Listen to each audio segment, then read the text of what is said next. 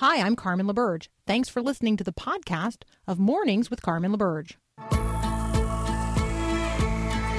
Your daily encouragement that God has the world in the hollow of his hand. This is Mornings with Carmen LaBerge on Faith Radio.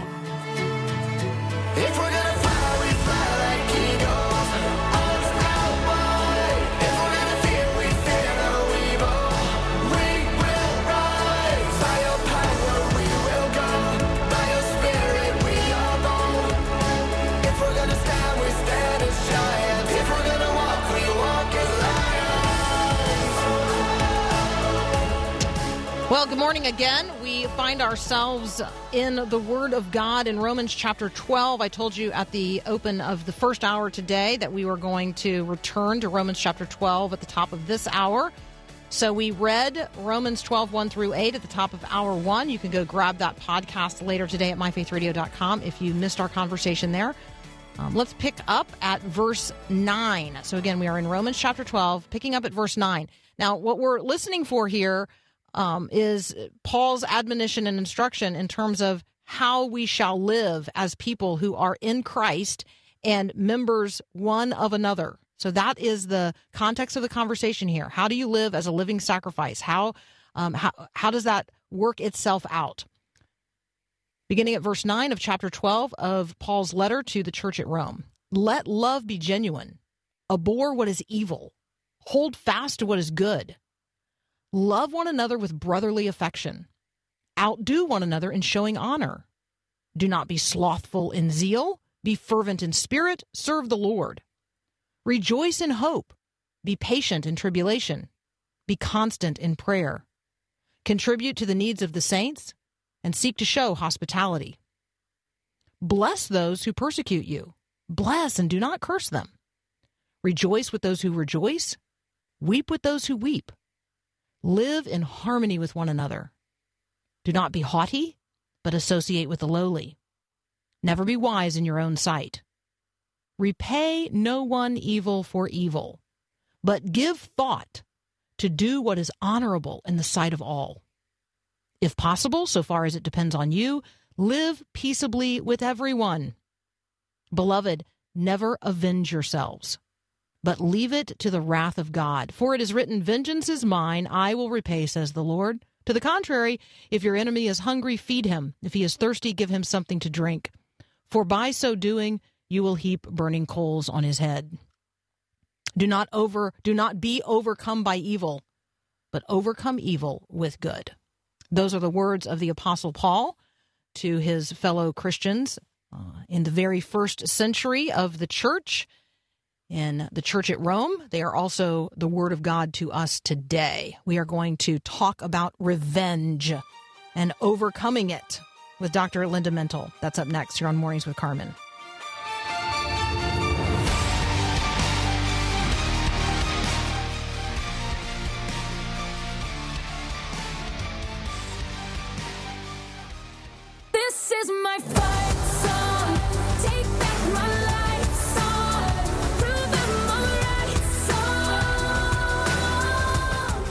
All right, joining me now, Dr. Linda Mintle. She's the host of the Dr. Linda Mintle Show. You can read, um, well, she's got a ton of stuff actually at myfaithradio.com, but she um, she blogs regularly. You can find all of her stuff at drlindamintle.com. Linda, welcome back. Great to be with you. Great setup in reading Romans 12 um, based on what the scripture actually says about revenge as we talk about it. Because, boy, Carmen, uh, very different in the culture that we live in compared to what the scripture is telling us. No question, right? Like I read that passage from Romans chapter 12 and I think to myself, I should just have that list from Romans 12 up in Right, front of me kind of all the time because it would be such a check on my feelings. hmm Very challenging, uh, especially when it comes to you know the the times that you have been wronged or somebody has done something to you. And uh, it's so interesting. Your producer sent me a couple of articles, uh, science articles that I was reading about the neuroscience of revenge and uh, some of the the reports about is revenge actually beneficial.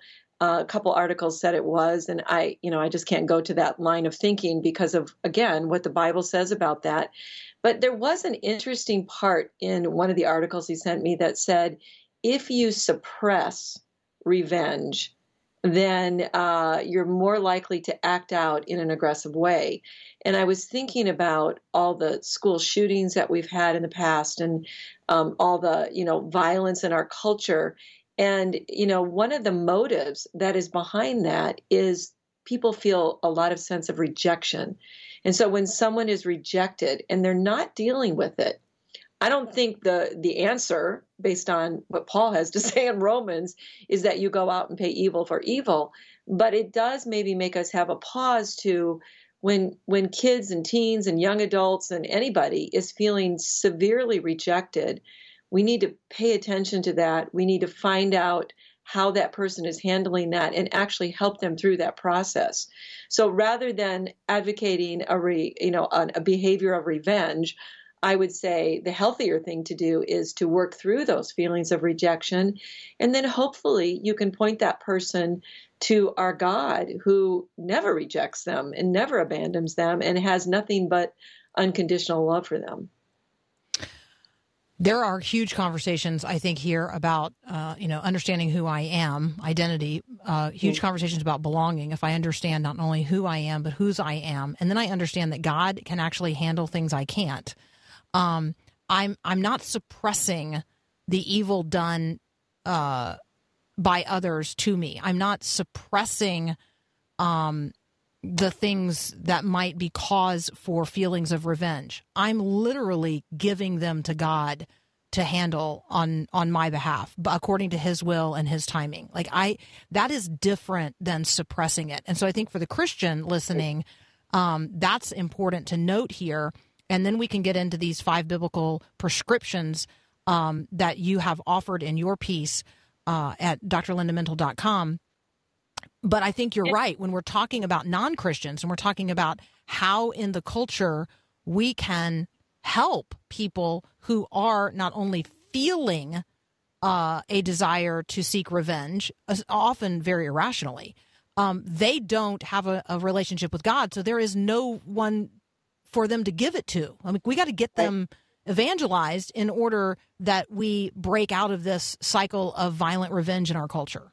Yeah, and I, I think it's a, it's a it's a great point to also make that there are times when you fight for justice. So there are Mhm. times when there are terrible things that have been done to people. I think we saw that all summer with the racial injustice, and and neither you nor I, I are saying to people don't fight in appropriate ways for maybe laws to be changed or for people to get help and to get change. So we're not saying that there aren't times when you have a responsible response to uh, somebody wronging you or harming you. But the idea in our culture that just seems to be constantly revved up, and I don't think social media has helped this at all, is this idea you've been wronged.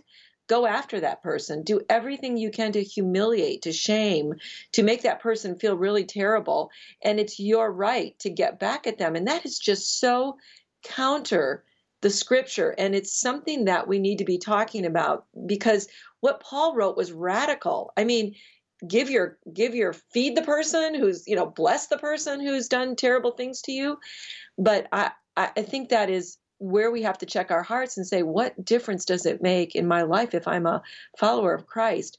Well the love of god needs to overshadow any of those urges. And let's let's face it it's really easy to get a, an urge of revenge. It's part of the flesh you know it's part of we all want that at one point we all have to say admit that when somebody does something to us it is very natural for me to go, I want to get back at that person, or I secretly want them to fall or fail.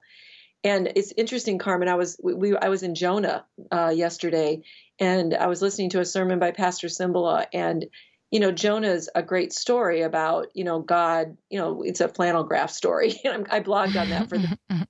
And, but the part we don't realize with Don- Jonah that was not on my flannel board was that Jonah did not want to help the Ninevites because Mhm. he didn't like those people because those people were cruel to the Hebrews. They were awful. They were torturing them, killing them, persecuting them. And one of the reasons Jonah was so reluctant is he was like, I don't want to help those people. I want you to do something to them, God. I don't want you to help them. I want you to hurt them because they hurt us back. And you know what's interesting in that story is there's no evidence that Jonah's heart ever changed in that. And that's a book that ends with a question.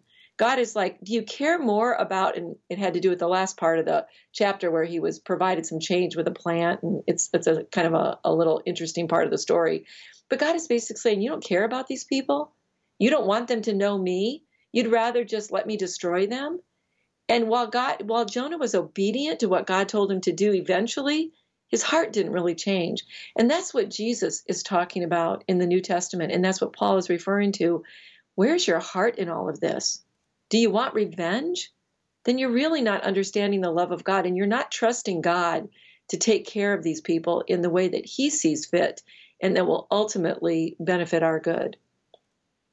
Dr. Linda Mintle and I are going to take a very brief break. When we come back, we're going to walk through five ways to overcome feelings of revenge. You can read it at drlindamintle.com. We'll be right back. We need a strong God, yeah. We need the real God, the God with the resurrection power from the grave. Continuing my conversation with Dr. Linda Mintle, you can hear her on the Dr. Linda Mental show right here on the Faith Radio Network.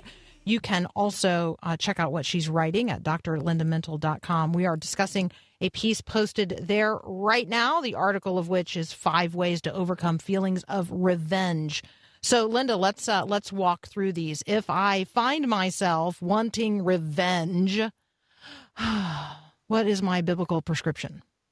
Well, let me say before we get into that, let me just say that there are lots of studies that show if you harbor those feelings, and that's one of the reasons why we want to help people with some practical steps here. There are studies that show that what happens is you experience sleeplessness, you have uh, rumination in your head about the the way you don't like the person and hate the person, you get irritable, you get hyper arousal, which is not good for the body. You get distracted, all kinds of things in in inner you know face with what you're doing. So this is not a good thing to continue to hold on to. So the first thing you have to do is acknowledge it. Um, in the break, your your producer and I were talking about you know in the Psalms how David was constantly saying to God, you know, come and wipe these people out or get this person. This person's driving me crazy. But eventually he allowed God to deal with the situation, and that's where we want to get. So, in that process of feeling intensely angry and upset and wanting revenge to allowing God to have it, this this kind of approach will help you. The first thing is to really look at what the Bible says about being slow to speak and to become angry. And so it's really calming down your body and trying to take a few deep breaths to make sure that you're not in this state of hyperarousal where you're so worked up because when you're like that your body is in that fight or flight mode and it, it doesn't it has a lot of stress that's attached to that so you want to work on being slow to speak so whatever you're feeling don't just lash out try to try to take a deep breath try to calm yourself down a big pause and slow yourself down and then the second part is to really examine your heart you know, what is it you desire? I mean, is your end game, I want that person destroyed? Well, I, w- I would check that with the biblical notion of loving my enemies, because that doesn't go together. Um, you know, what's going on? And are you being judging of another person? And maybe rightfully so, but that's again, not your job. That's jo- God's job. He says, judge not that you'll be judged, and He will be the ultimate judge of people. And then, you know, pay attention to your feelings. If you are really angry, we know that anger is not a sin. It's not a sin to have anger, but what you do with that anger, it can be sinful. So venting it is not going to help because we know that when you vent anger, it just increases anger. So you have to notice that you're having it. But again, I would go back into that calming process. I, I had a scripture in that bullet point that said, better a patient person than a warrior, one with self control. Um, you know the self-control is a fruit of the spirit and that's where we have to work we have to work on that with our with our feelings that we need to do the kinds of things that calm us down and get us into a mode of not just lashing out in our anger and not letting our anger escalate. Because what happens is when anger gets built builds and it gets bigger and bigger and bigger then we do engage the feeling part of our brain that takes over the thinking part. And we do things that a lot of times we regret. So calming and not escalating are really two key factors in this. And then surround yourself with people who do exercise self control and will talk you off the cliff. I mean, that is a very important factor is to have people around you to say, hey, you, you don't need to go there. You don't need to keep ruminating on those feelings, you know, this is not helping you. And you don't have people in your life who are saying, yeah, get that person back. You deserve that. And this is what happens on the contagion factor on social media, where people are just revving each other up and encouraging violence and anger. And boy, that is so dangerous because we know a lot of emotions, including anger and revenge, can be contagious if you're around those people. So, again, this is one of the reasons, Carmen, it's so important to listen to you in the mornings. It's so important to get into a church community and have people who are all dedicated to following Christ and doing the right thing by reading their Bible and understanding the type of life they need to have to flourish. This is how we have to encourage each other in forgiveness rather than revenge. You know, it's again not a natural state of our flesh, but we're crucifying our flesh, right? That's our that's our goal is to put down the flesh and allow the spirit of God to rise in us and to be able to overcome these these flesh feelings that will rise up, but we can overcome them with the power of the Holy Spirit in us. And when we do, the outcome is so much better, not only for the people we didn't hurt, but for us in terms of our spiritual life and blessings that God has for us. Linda, um, as you're talking, I'm thinking to myself, I have a choice to make every time a feeling begins to surface, an emotion begins to surface.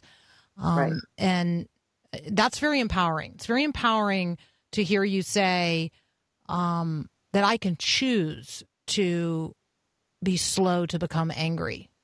Like I I might have a feeling that begins to surface of anger toward another individual, but I can choose whether or not I am quick to become angry or slow to become angry. And I can also choose um, how I respond, which or whose leadership I follow forward. And I could either follow forward my shepherd, the good shepherd, um, who I know has my my best interests in mind, um, who I know has my life in mind, um, or I could follow the leading of the one who you know Jesus comes right out and tells me is there to steal and kill and destroy, and revenge is is like a just an op, basic operational weapon of the enemy. I mean, it's just there to steal and kill and destroy. And you do, you don't want to lead your life by emotional reasoning. And this is so prevalent in our culture. Whatever you feel, just go with it and don't have mm-hmm. any control on it. And so that's why this taking a pause. And if you if you need to pray, I mean, I've had times when I've wanted revenge on somebody because of the way they've treated me, and I have to stop, I have to pray, I have to take a couple of deep breaths, and I have to say, okay, God, right now, your spirit is living in me, right?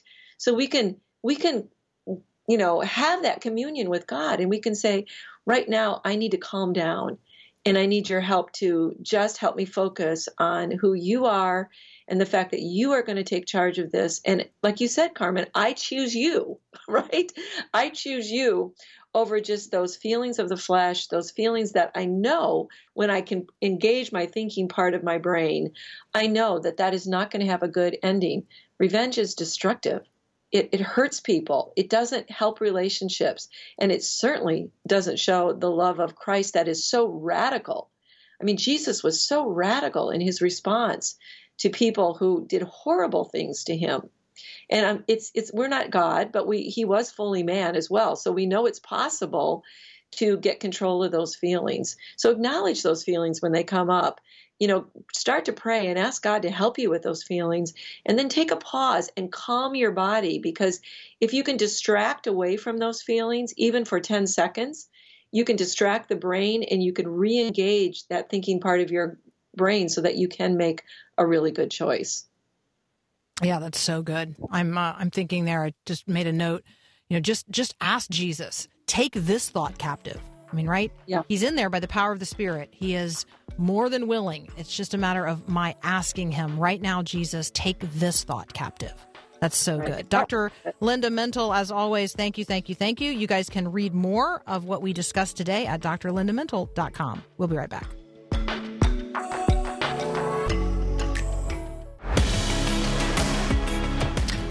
Okay, I want you to uh, just think for just a moment here about your passport. You heard uh, John Stonestreet there talk about kids not only here in the United States of America uh, and our promise to America's children, but um, the growing desire for Christians around the globe to consider the reality um, that we need a global children's movement. Well, we have friends um, on the front lines of global engagement because we have brothers and sisters in Christ around the world, but it's been a long time since uh, we've been to see them. So I want you to grab your passport this morning. I want you to come along with me. Our friend uh, Todd Nettleton from the Voice of the Martyrs is going to join me, and we're going to talk about faith that is forbidden. What it looks like to take 40 days and go visit our brothers and sisters around the world on the front lines with persecuted Christians. That's up next here on Mornings with Carmen. You don't influence God's love. You can't affect the love of God. If your actions altered his devotion, then God would not be love. Instead, he would be a human, for this is human love. Don't you need a fountain of love that won't run dry? You'll find one on a stone cropped hill outside Jerusalem's walls, where Jesus hangs, cross nailed and thorn crowned. When you feel unloved, ascend this mount and meditate long and hard on heaven's love for you. Both eyes beaten shut, shoulders as raw as ground beef, lips bloody and split, fists of hair yanked from his beard, gasps of air escaping his lungs. And as you peer into the crimsoned face of heaven's only Son, remember this God showed his great love for us by sending Christ to die for us while we were still sinners. This is Max Lucado.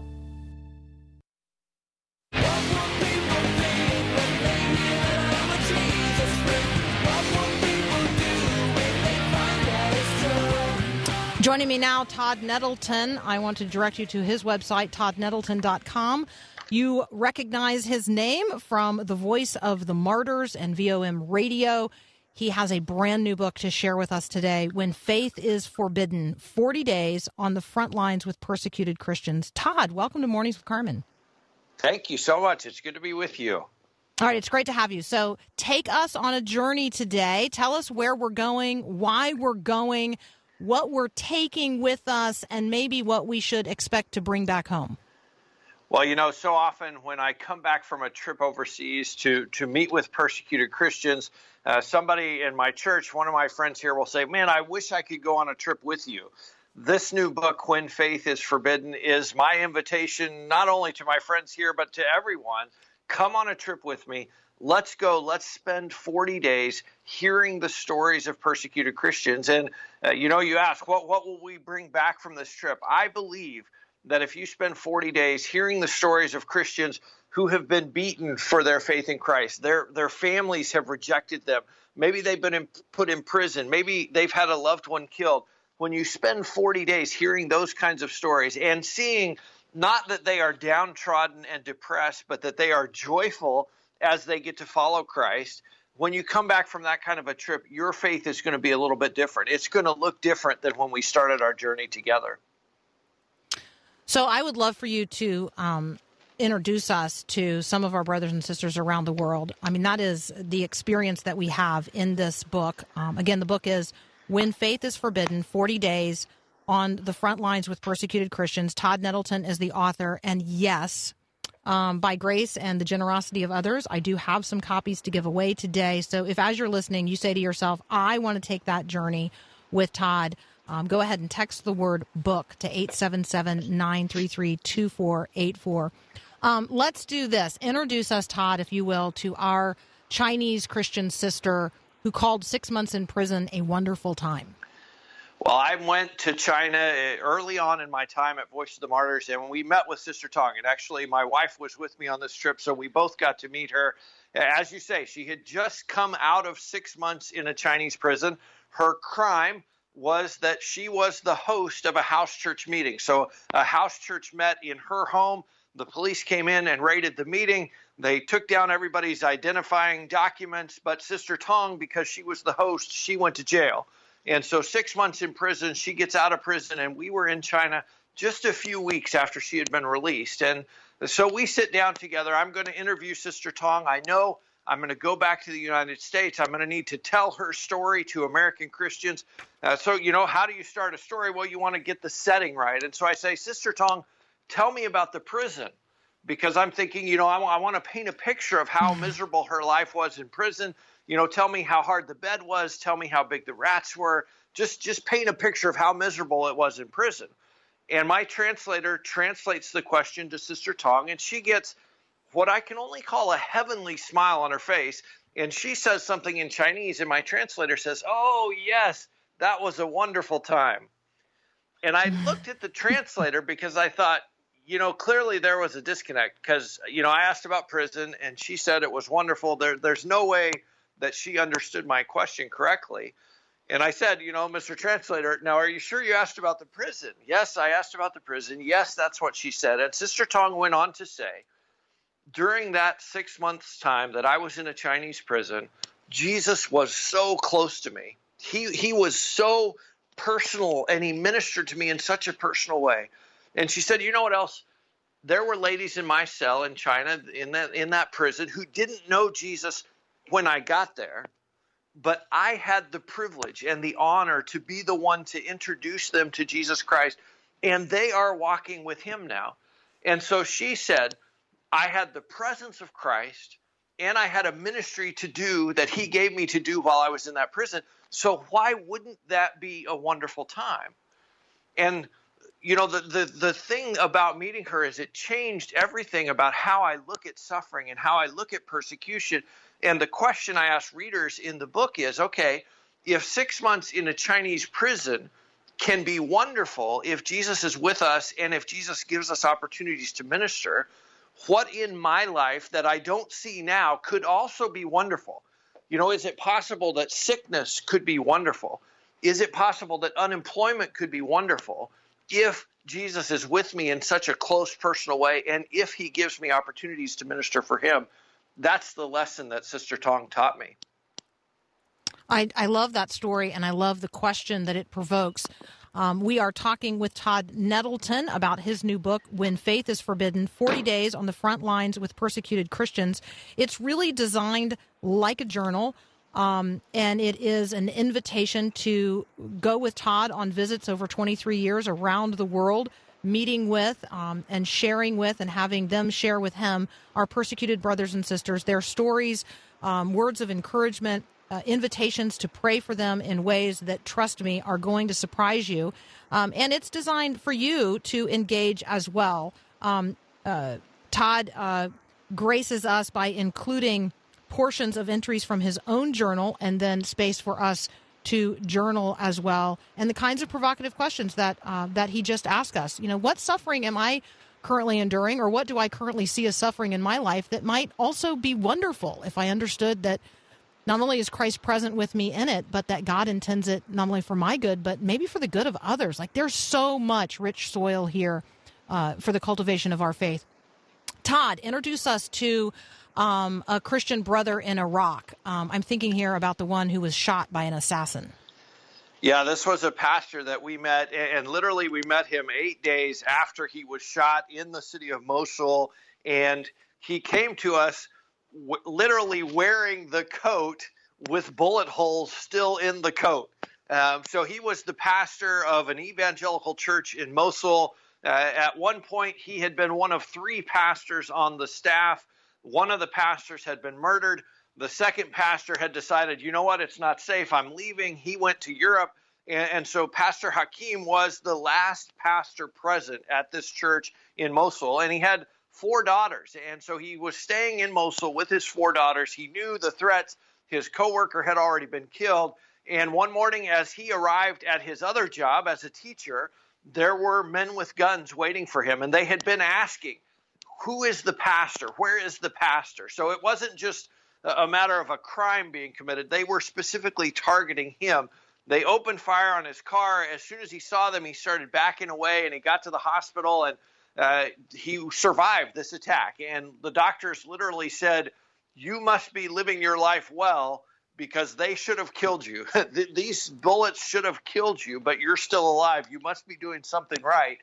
We met him eight days later, and as I mentioned, he's still wearing the coat. It's got bullet holes. He showed us the scars, uh, still bandaged, still healing.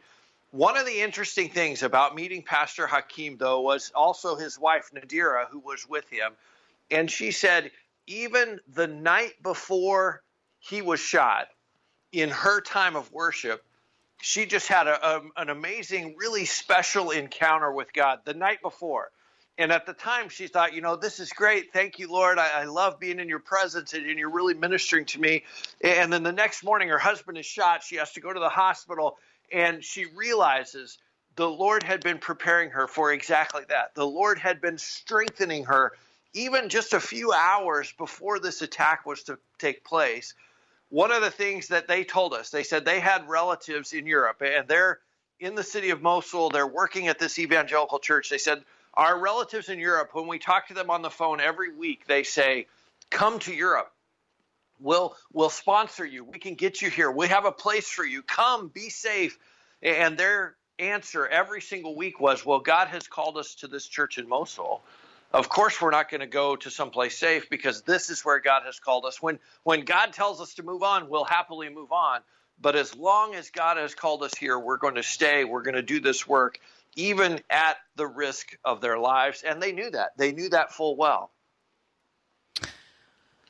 All right, for those of you who've been listening a long time um, and uh, and keep a calendar related to my family, um, you may recall that we have just passed the fifth anniversary of the death of my cousin's husband, Todd, uh, serving God on the front lines in Togo, West Africa. Um, these are real people. They are real to the Lord. They are real brothers and sisters in Christ. Um, they really do sacrifice. They leave their blood on foreign soil um, in many, many cases. And we're going to continue this conversation.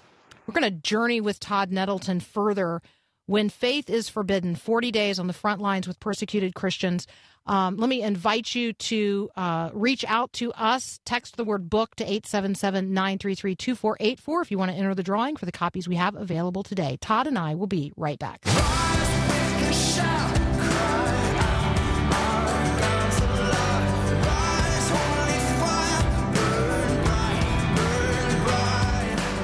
Continuing our conversation with Todd Nettleton from Voice of the Martyrs, the book is When Faith is Forbidden 40 Days on the Front Lines with Persecuted Christians. Yes, we have copies to give away. You can text the word book to 877 933 2484 to enter that drawing. Um, Todd, um, I, I'd love for you to, um, to share some more stories with us. I'm I'm aware that when we read headlines or we hear headlines from places like Iran or Eritrea or Nigeria or Turkey, um, we are tempted to imagine that there are no real Christians in those places. so I'd like for you to take us for a cup of tea to any one of those places around the world where you know we have real brothers and sisters in Christ um, suffering in real ways today, and their nations might make headlines um, and you are helping their stories to be told as well. Yes, we are. Let, let me share the story of Iman, who is our brother from Iran. Uh, Iman, a- as he began to share his testimony with me, the first thing he did was pray, eh, which is kind of rare in my conversations with persecuted Christians. But he said, You know, I did a lot of stuff before I met Christ that was bad, and, and I don't want to even give Satan a foothold in my life by by bringing up those memories. I, I, don't, as I tell you the story, I don't want that to give Satan a crack to have influence in my life. So we prayed before he started telling his story. And then as he began to tell his story, he said, Now I want you to understand I'm a very competitive person. Uh, He said, When I was in the Iranian army and we were fighting the Iran Iraq war, I told my commander, Send me to the place where the fighting is the fiercest. Send me to the place where I can be martyred for my country in the next 24 hours. And he said, When I was a drug addict, I wanted to use every drug that anyone anywhere was using, and I wanted to use more of every drug than anyone else was using. I was a competitive drug addict. And he said, When I was a thief, I wanted to steal more than anyone else was stealing. And if someone tried to steal something and got arrested, I wanted to go and steal that thing just to prove that I was a better thief than they were. So he said, You got to understand, I'm a very competitive person. So Iman uh, becomes a thief, he becomes a drug addict, and he has an encounter with Jesus Christ. And Jesus just absolutely heals him from his addiction. And so that all of that competitive fire turned in a holy direction. And Iman decided, you know, if I'm going to be a disciple of Christ, I'm going to be the best disciple that I can possibly be. If I'm going to be an evangelist, I'm going to talk to every single person I meet about Jesus Christ. I'm going to share the gospel with them. Well, in the Islamic Republic of Iran, when you live that way, eventually you're going to get arrested and you're going to go to jail. And Iman went to jail and he was actually in solitary confinement for a, a number of days. Then he was transferred to a regular prison. He was in a cell with a hundred men. And in the time he was in that cell, he shared the gospel with all 100 of his fellow prisoners. And 24 of them knelt with him and prayed to receive Christ, to seek Amen. forgiveness of sins, and to commit their hearts to Christ. Now, when Iman got released from prison, he sent in his monthly ministry report to his house church leaders there in Iran. And he said, In the last month, I shared the gospel with 100 people. 24 of them prayed with me to receive Christ. It was only several weeks later that they discovered Iman had been arrested, and all of that month's ministry happened inside an Iranian prison. And they, they called him and said, Iman, you know, why didn't you tell us? Why didn't you tell us you got arrested? Why didn't you tell us you were in prison? And Iman's attitude was, well, why would it matter where I was?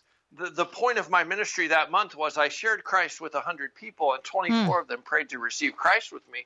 Why does it matter if I was in prison or out of prison? Why does it matter what province I was in? What matters is I shared Christ with 100 people, and 24 of them prayed to receive Christ. That's his attitude, and, and that's his spirit of, hey, if I'm going to be a disciple of Christ, I'm going to be the best disciple that Jesus has had. Okay, so there's a guy right there who is literally taking every day as an advantage to advance the gospel. Um, I, I just feel like Iman's stories and uh, and the other the other stories of our brothers and sisters around the world um, that you share in here, like right there's there's a conviction that comes over me. Like, what excuse am I using to not be sharing the gospel with people because um, I'm not in prison? I live in uh, in the kind of freedom that could only be like imagined by most people around the world, um, and yet I'm reticent to share the gospel. So that's a part of I think what we get when we uh, when we travel with Todd around the world uh, on these 40 days on the front lines with persecuted Christians. The book is When Faith is Forbidden. Hey, before we go, I have uh, one more story for you to tell, and this one um, is is going to be easy for you, really easy. There's a sacrificial servant whose name appears um, on the dedication page and again on the acknowledgments page. And so I would like for you to give honor and testimony to the ministry of Charlotte, who made Charlotte. your she made your ministry possible. she she she's made a lot of things possible for me. Charlotte is my wife. Uh, she and I and I do dedicate the book to her. And I think one of the things that happens in my role is I have a, a very public facing ministry. I do radio interviews. Uh, I, I speak in churches. I speak at VOM conferences, and people see me and say, "Wow." You know, Todd Nettleton, he went to all these places. He interviewed all these Christians. The only way that that is possible is if Charlotte sends me out and, and commissions me to go and prays for me as I go. And so the thing, the, the reason the book is dedicated, and one of the things I say in the dedication is, I know God has seen that sacrifice, and it has been a sacrifice. Uh, there has been times she has said to me, you know, if I wanted to live by myself, I wouldn't have gotten married. So now you're traveling all this time, you're doing all these things. So I know it has been a sacrifice. I know the Lord has honored that sacrifice, and I want to make sure readers of the book know too. She is an absolutely equal, full partner in any fruit that has come from my ministry and in any credit that should come my way. She is absolutely a full partner in that. I just love that, and I wanted to give. Uh, I just wanted to celebrate her here as a part of our conversation. Um, you guys can find Todd at toddnettleton.com. You can also find him at Voice of the Martyrs. The book is When Faith is Forbidden 40 Days on the Front Lines with Persecuted Christians. I invite you to take this journey um, with Todd. It will, trust me, absolutely change your life. It will change your perspective on the kingdom of God, the kingdoms of this world, your brothers and sisters who inhabit it. Um, it'll change you. I trust me, it's going to. It's uh, it's a great journey. When faith is forbidden. Todd, thank you so much for joining us today. Uh, we just we genuinely appreciate it. You are very welcome. Thank you.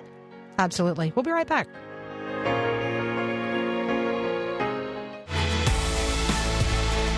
All right, one of the really convicting things um, that comes very, very early in the book is a question um, about why we live with the expectation that we're not going to die today. Like we think of Christians around the world who live with the very present reality that they may die today. And so there's this question perhaps the lesson of the trip for me not to take tomorrow for granted, but to live each day ready to step off planet Earth and into eternity. Let's uh, let's cultivate um, whew, that kind of faith and that perspective today. Have a great day, and God bless.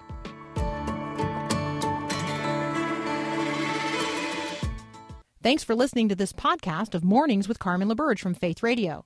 If you haven't, you can subscribe to automatically receive the podcast through iTunes or the Google Play Music app. That way, you never miss an episode. It's also available anytime at myfaithradio.com.